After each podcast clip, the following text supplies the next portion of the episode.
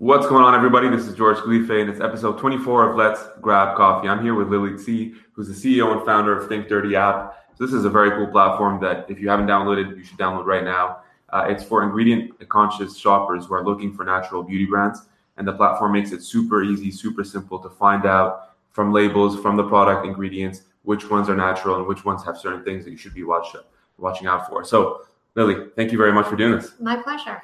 So tell us a bit about yourself. Tell us how you got started. What what's the story behind Litzy?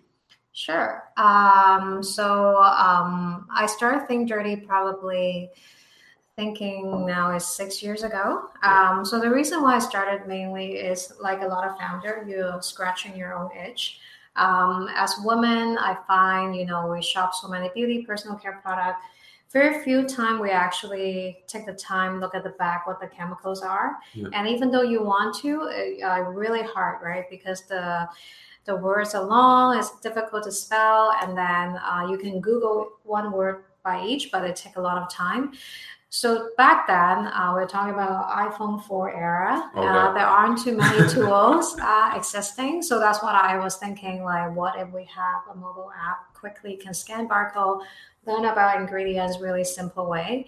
So, um, so that's kind of how it started. But um, also go back deeper why I care about this aspect so much, uh, which I told the story a lot because mm-hmm. uh, my mom had uh, cancer when I was really young, and I discover that um, a lot of environmental risk factor, especially related to the beauty and personal care product space, are not being talked about. Uh, people usually focus on the cure or food and nutrition, exercise. So that's something I find interesting. Um, that's why I should want to focus on. Okay, very cool. And so, say I'm a shopper, right? I, mm. You know, I'm going to Rexall mm. or Shoppers Drug Mart, scan the barcode, so I pick up any product Yep. Right. So, is there a uh, limitation on, on which products? Uh, no. I mean, anything you put on your body, um, nothing that you eat. Mm-hmm. Um, so, you know, shampoo, deodorant, face cream, you know, lotion, anything that you use, yeah. you can find the barcode, scan it, or search by keywords. And we just updated the app, and now we have categories at the top. You just cool. tap on each most popular category, and you can easily see the list of products show up. Yeah. That's very cool. And so, where do you like? What, where does your sort of database feed from? Um, so when we first started, we actually kind of manually collected the product data okay. because ingredients list at that time wasn't widely available on even on the website, believe it or not. Wow. But now um, it's easier also because users submitted information to us. So ingredient lists uh, we usually neither um, collected from company website or user submission. Okay. Starting out, were there any ingredients when you're kind of looking at them in the beginning that really shocked you when you sort of did that that research or that digging in?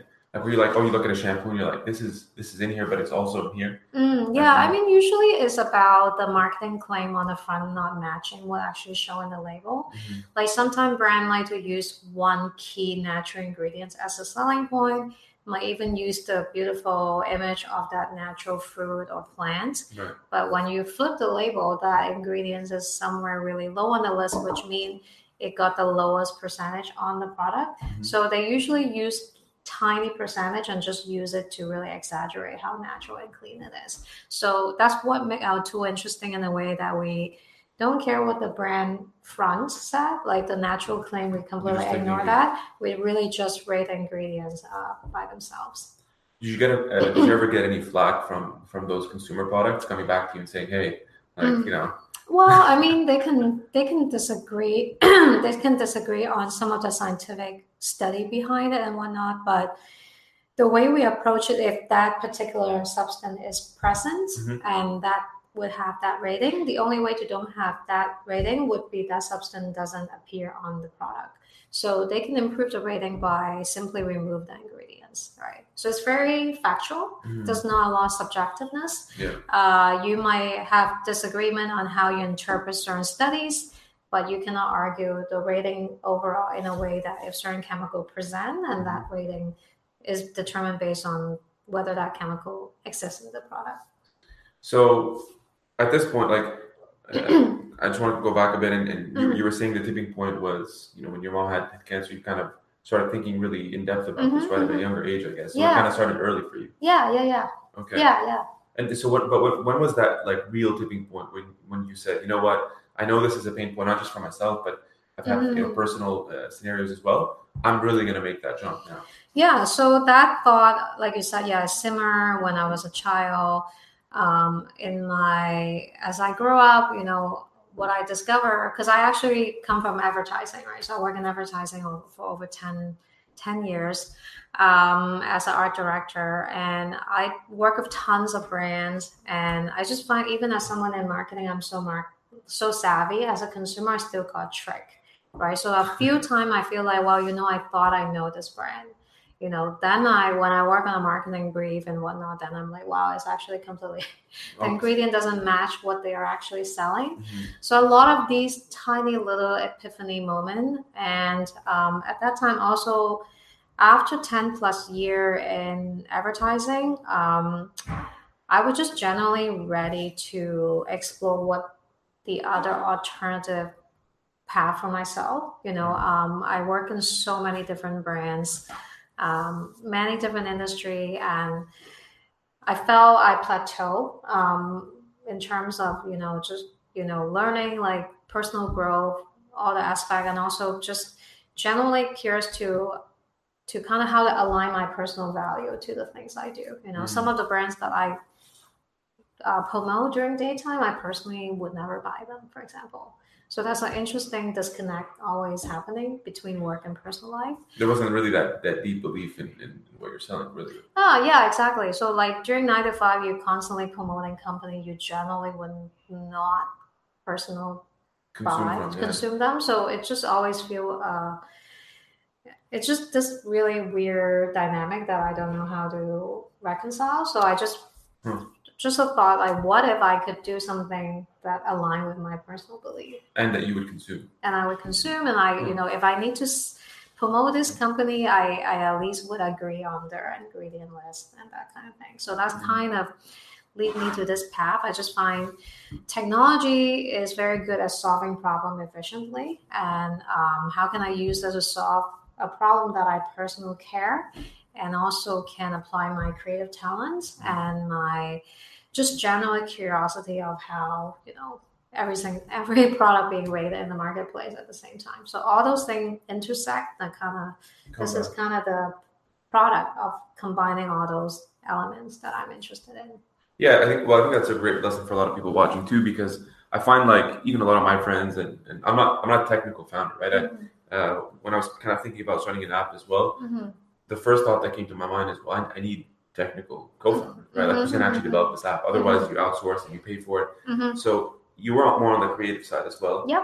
I think that's the first thing. The second thing, I, I love the lesson which you're talking about is like create something you would actually consume Mhm. and you would believe in when you're selling. Mhm. And then three, focus on something you, you maybe care about or are Mhm. passionate about. So when when you had those three elements in line, right? Then you were thinking about creating the product. Did you first think about, you know, I have a friend who's a developer, let me go to him Mhm. her, or her, or did you think, let me outsource this technology elsewhere and, and build it? Yeah, I tried going down many paths. Um, so path number one is just the most conventional wisdom at that time that like you need a co-founder, right? So I'm like, okay, I'm gonna found co-founder. So I talked to many people. I got introduced to one girl, and then um, so she's technical. Uh, we're gonna do a trial for a few months. At the end of it, when we talk about the agreement, um, that's the time where we have some disagreement. And this is a hard lesson for everybody to learn. Don't let that person have your password before you talk about agreement. So that actually, that's how I, uh, we had a fallout, right? Yeah. Like, so she changed my login basically. Oh. Uh, around 30% of the work we completed. So because of that lesson, I'm like, you know what, Lily, let's just, you know, try different things. You know, what about you own ep- everything the IP? Just hire that person to do it. So that's why I did it. Uh, because I had that unpleasant experience having a co-founder walk away with partially the work. So that's Mhm. why I, I pivot to another approach. So I mean, unless you have something, someone super trusted, Yeah. um, I suggest you really, you know, think about like day one having that, you know, almost like marriage type commitment is not ideal like what most people say, hey, let's find a co-founder. Really is like having a life partner. Yeah. Uh, you know, found a co-founder without knowing that person really well, like going to, you know, I don't know, marriage, blind marriage or something like Yeah. that. Yeah. And you have to be really comfortable. And I definitely agree. I mean, two of my co-founders. I mean, what's cool about them is one, they're brothers. I've known them for a really long Yep, time. Yeah. And to your point, it's like it's not like you know three dates and we're done, but like hmm you can actually see that you know if you want to build something, it might not be this particular company, but hmm we're in the like we're just in the long game. The Mhm. mindset is the long game, right? Whichever company kind of we create, hmm we uh, we kind of figured early that they have skill sets, I have skill sets, and if you sort of merge them, something good will eventually happen. So Yeah. to your point, right? And- Yeah, yeah, yeah. So I think like because that early days I have that unpleasant experience, I have to pivot. So the more of the story, if you really believe the product, you'll find a way to make it work. So some Mhm. people like yourself, you're fortunate you have co-founders. So leverage that. If you trust them, that's perfect.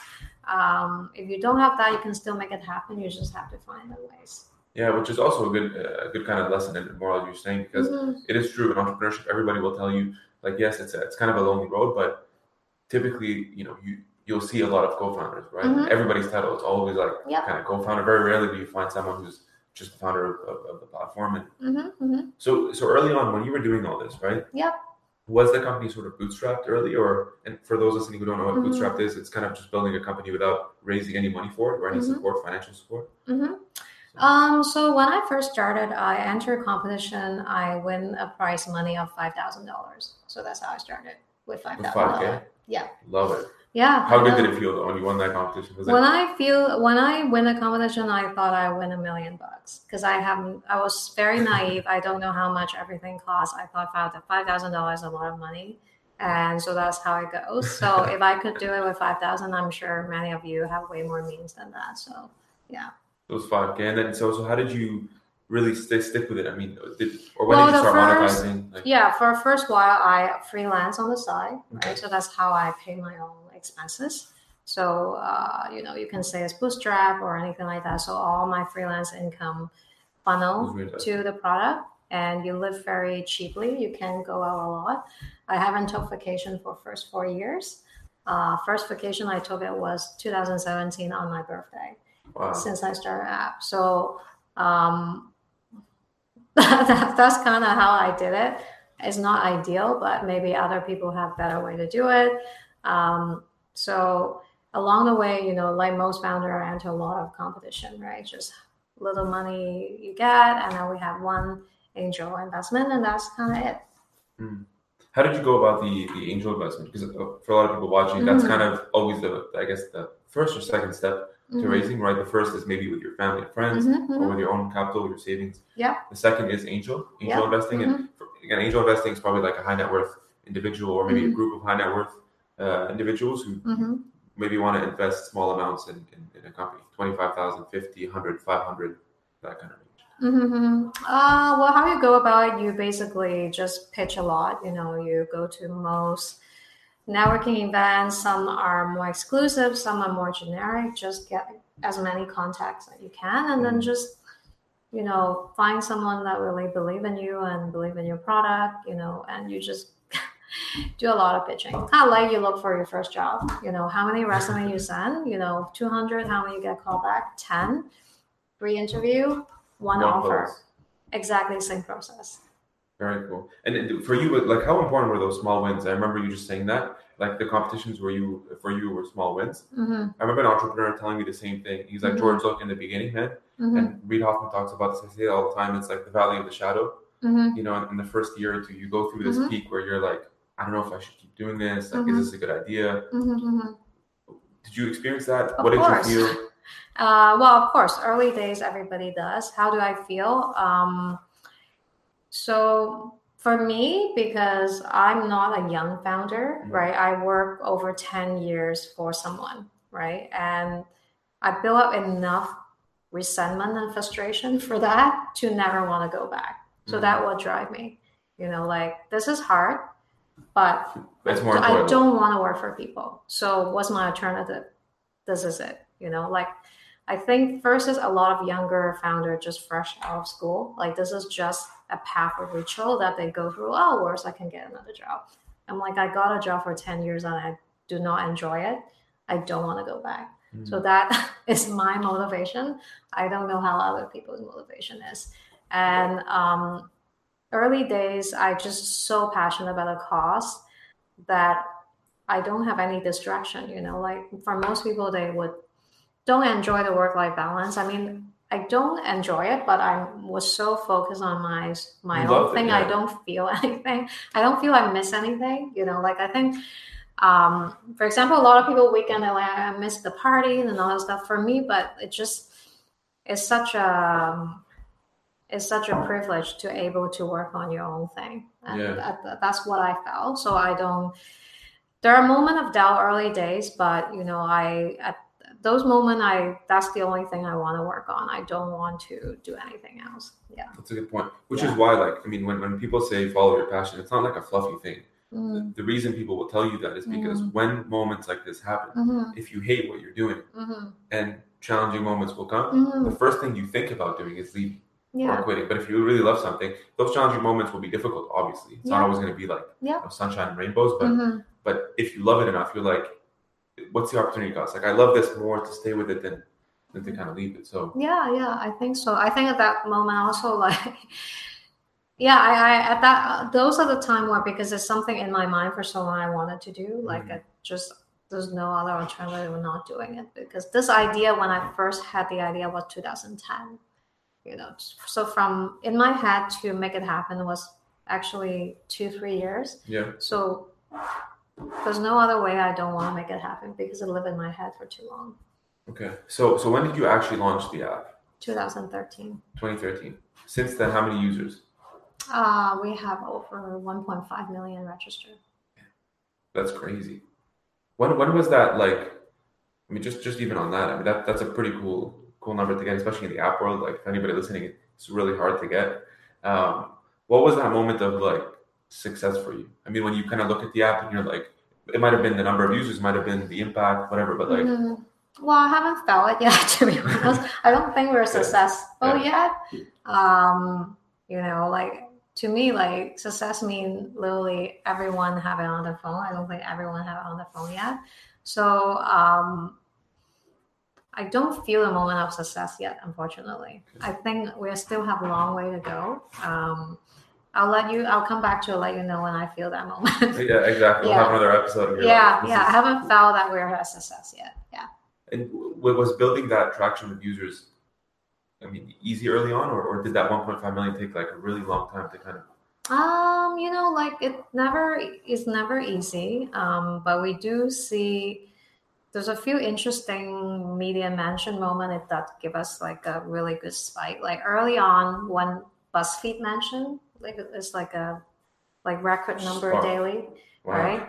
Actually, just two days ago, someone told me that we're trending in the App Store, and I noticed there's again like a spike.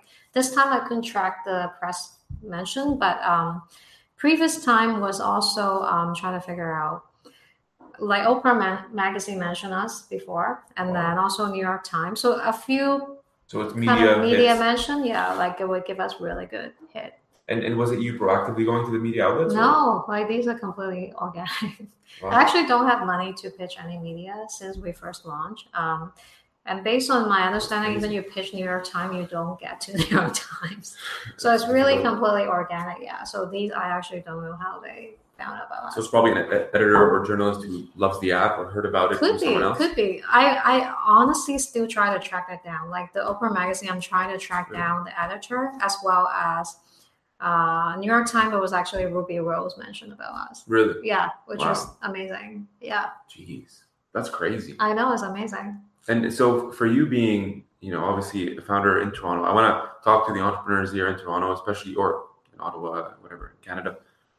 A lot of people think that their geography is always a demise, right? Mhm. Especially Canada versus US, Mm-hmm, or specifically Toronto, Waterloo versus Silicon, right? mm-hmm. Did you ever have that hinge that like I, can't be successful in Toronto or I have to go to Silicon? Silicon? No, I never feel that way. I think with technology, there's no boundary. Like if you release a app or software website, like any country, people can download it, use it, Yeah. right?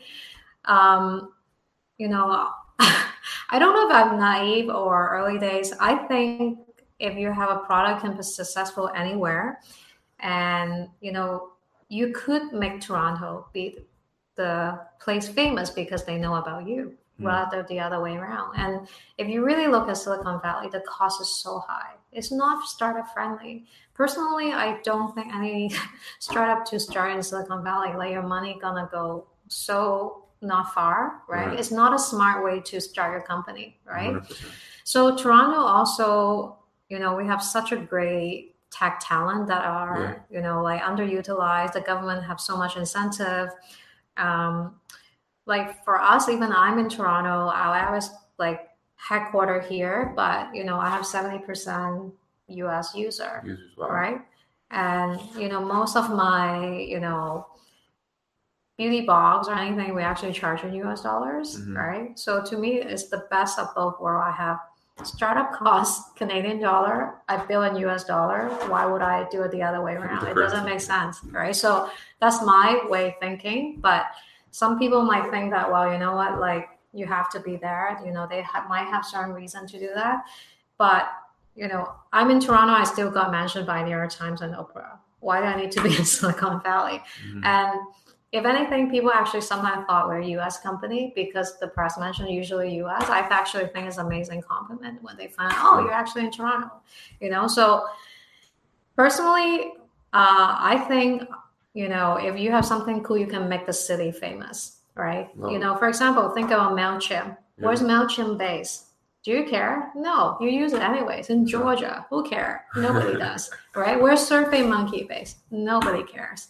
That's my belief. That's right? very true, actually. no one cares like your fa- your your Very true. software tool is useful anywhere in the world people are using it like we got beauty box order from people from iceland Wow. puerto rico uk like they don't care i'm based in toronto or not they just care if your thing is delivering value Yeah. and i picked toronto just because i think the city has so much potential it's underrated it's like the analogy i use is like everyone think you know New York is so hot, LA is so hot, Silicon Valley is so hot. It's like all those jockey guy in high school. They like they are the cool kid, right? Toronto is super underrated. true. Like it's up and coming. No one know yet. Then why won't you stay here? It's gonna be big, and just Yeah. stay here, and then you'll be that person first discover this cool thing. Because you'll ride the wave, right? And, and I think that that's what's cool about it. you know, like look at the waterfront city project by Google. Who's doing something like that? No one. You True. know, I just like I there's so much interesting thing happening that is progressive and I I travel a lot and like everywhere. I love travel everywhere, but you know, to live, This you know, this is thing. this is a most livable place, It's you true. know. And in terms of like even balance.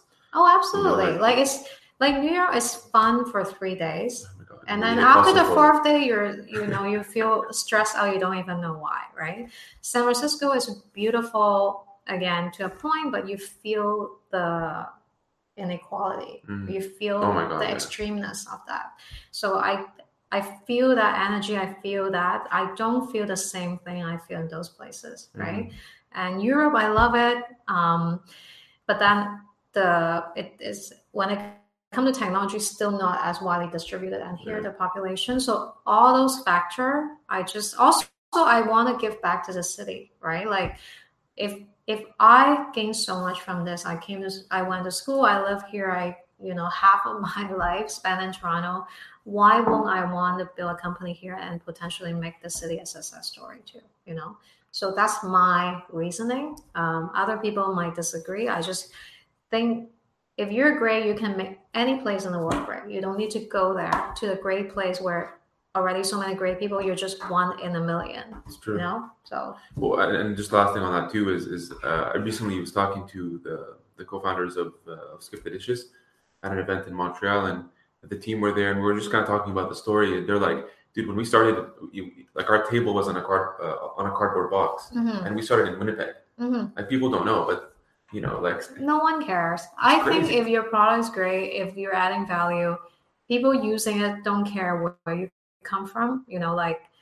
So yeah, I I won't even think about that. so. The lesson first, I guess, in this in this case, is just build a great product Mm, and grow a successful business, and Mhm. everything, all the other variables are just not relevant, really. No, no. Right, and you Yeah. can't because otherwise you're going to make that as an excuse as to why you can't grow. Yeah, I agree. I don't think it's. I don't think it should be a reason, especially if you're building app or website. It literally can reach anywhere in the world, Mm. right? So it doesn't make sense. It's just wherever location you got the most connection and resources, you just do it. Okay.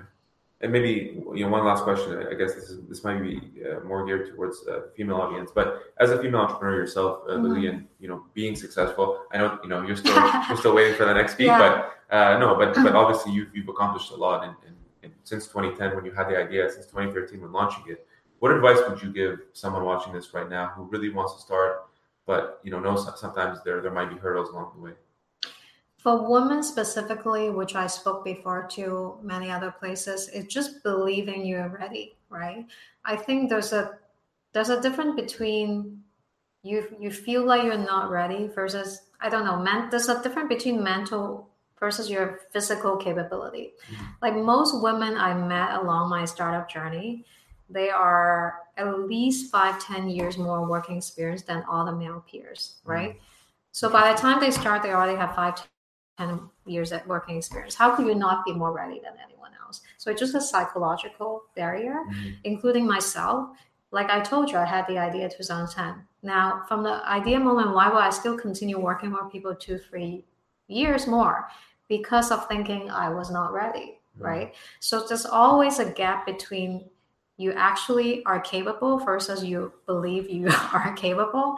So that's that mental model is is very hard. I mean, including myself. Like I told you, I don't feel I'm successful yet. Maybe everyone think I am, you know. So that's always this interesting, almost like imposter syndrome.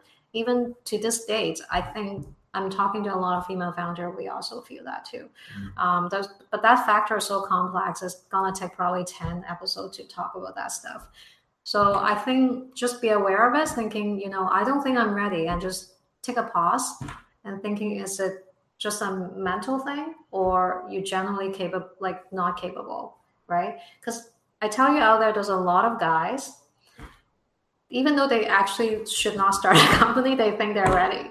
So, you know, it's like have a little bit of that. You know, you don't have to be 100% feel you're ready and just do it anyways. Start. Yeah. Yeah, so woman is overthink and underdoing, including myself. I think guy very impulsive doing without thinking Mm. sometimes. So we need a lot of balance, a bit of that balance. Like, you know, also cultural culturally, traditionally, society generally also create environment encourage men to be more risk taker Right. and you know just the same boys will be boys Yeah. you know you can make mistake and no one even remember next day Right. versus women i think we are conditioned to be more conservative like not take as much risk Mhm. then that unfortunately kind of over time you just you know you condition yourself well you know maybe i shouldn't do this i shouldn't do this there's a lot of more kind of self-censorship Mhm. um, but maybe it should be the other way around And so maybe just the last one on that because I think it's super important, especially for entrepreneurship. When Mhm. you say take risks, mm-hmm, different people take risks differently. I mean, at least to condition. mm-hmm, Like for myself, I, I try to do crazy things sometimes, mm-hmm. whether it's skydiving or maybe snorkeling with whales this weekend. So I, I just try to do that to kind of scare myself, right, and Mm-hmm. get outside the comfort zone. What is it for you? Like, how do you condition yourself to take more risks? Um, well, I mean, so for me, like, I mean, I, even though I tell people to take risks, if it's not the third time I got laid off, I probably never started this Because, you know, to walk away from, you know, a comfortable job, you need a lot of justification to your friends and family, right?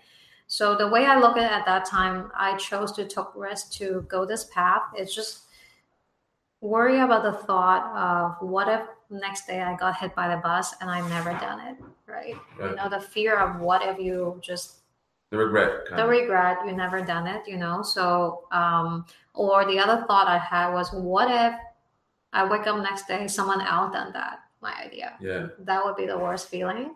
So those two things just kind of pushed me to do it. Lily thank you so much. I appreciate it. Episode 24. Uh, all the social links to your social media is below in the description box. Make sure you follow Lily. She's an awesome entrepreneur. There's still a lot of success, and I'm going to have you hopefully soon uh, on the podcast again. Lastly, download the app. Thanks a lot, guys.